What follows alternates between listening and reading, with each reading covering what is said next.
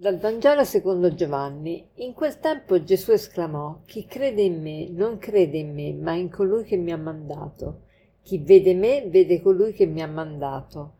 Io sono venuto nel mondo come luce, perché chiunque crede in me non rimanga nelle tenebre. Se qualcuno ascolta le mie parole e non le osserva, io non lo condanno, perché non sono venuto per condannare il mondo, ma per salvare il mondo. Chi mi rifiuta o non accoglie le mie parole ha chi lo condanna. La parola che ho detto lo condannerà nell'ultimo giorno. Le cose dunque che io dico, le dico così come il Padre le ha dette a me. Siamo nel capitolo dodicesimo, alla fine del capitolo dodicesimo del Vangelo di Giovanni. Il Vangelo di Giovanni potremmo dividerlo in due parti. La prima parte che va dal primo al dodicesimo capitolo in cui si parla di tutto quello che Gesù ha detto e fatto. La seconda parte, che va dal capitolo tredicesimo fino alla fine, si parla degli ultimi giorni della vita di Gesù sulla terra, della sua passione, morte e resurrezione e quindi della sua apparizione alle donne e ai discepoli. E ehm, qui in questo Vangelo eh, si fa un richiamo al primo capitolo, quando Giovanni aveva detto che Gesù si è fatto carne, il Verbo si è fatto carne, il Verbo è diventato luce, luce è venuta la luce, ma gli uomini hanno preferito le tenebre. Ed ecco qui si, Gesù si richiama di nuovo a quella affermazione Giovanni ci riporta e dice e io sono venuto nel mondo come luce, perché chiunque crede in me non rimanga nelle tenebre. Ecco, l'importanza di essere luce. Gesù è luce e non ci vuole lasciare nelle tenebre. Quindi vuol dire che anche noi siamo chiamati ad essere luce. Che vuol dire essere luce?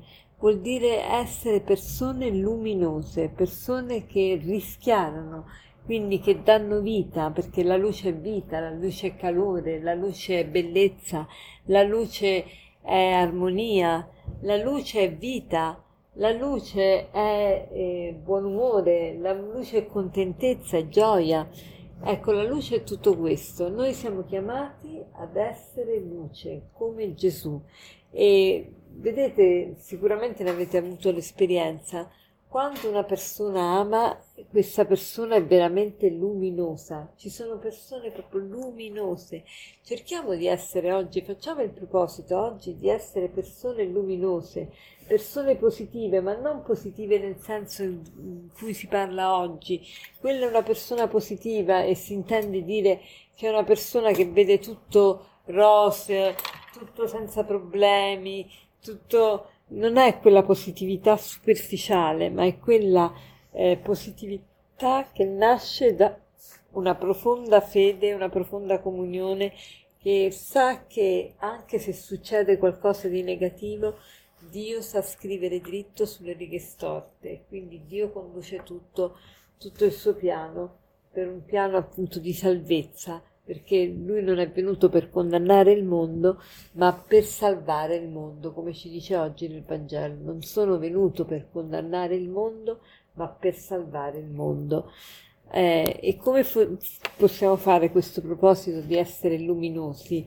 Ecco, dicevamo prima chi è che è luminoso? È luminosa la persona che sa amare. Allora sforziamoci oggi di amare soprattutto quella persona, quell'individuo, quella, quel fratello che facciamo più fatica ad amare, che, che veramente ci fa perdere le staffe molto spesso. Facciamo proprio questo proposito di essere luminosi nel senso di amare in modo particolare quella persona che ci è più difficile amare, in maniera molto concreta, facendo un gesto di carità vero verso questa persona, eh, magari o chiedendo scusa se abbiamo sbagliato nei suoi confronti, o facendogli un complimento, o facendogli un piccolo servizio, un piccolo regalo. Vedete voi, ognuno di noi ha qualcuno che è più difficile amare e diamoci da fare in questo. Allora saremo veramente luminosi e porteremo tanta vita nel mondo. E per concludere vorrei citarvi questo aforisma che dice così: L'eleganza è quando l'interno è bello come l'esterno. L'eleganza è quando l'interno è bello come l'esterno. Buona giornata.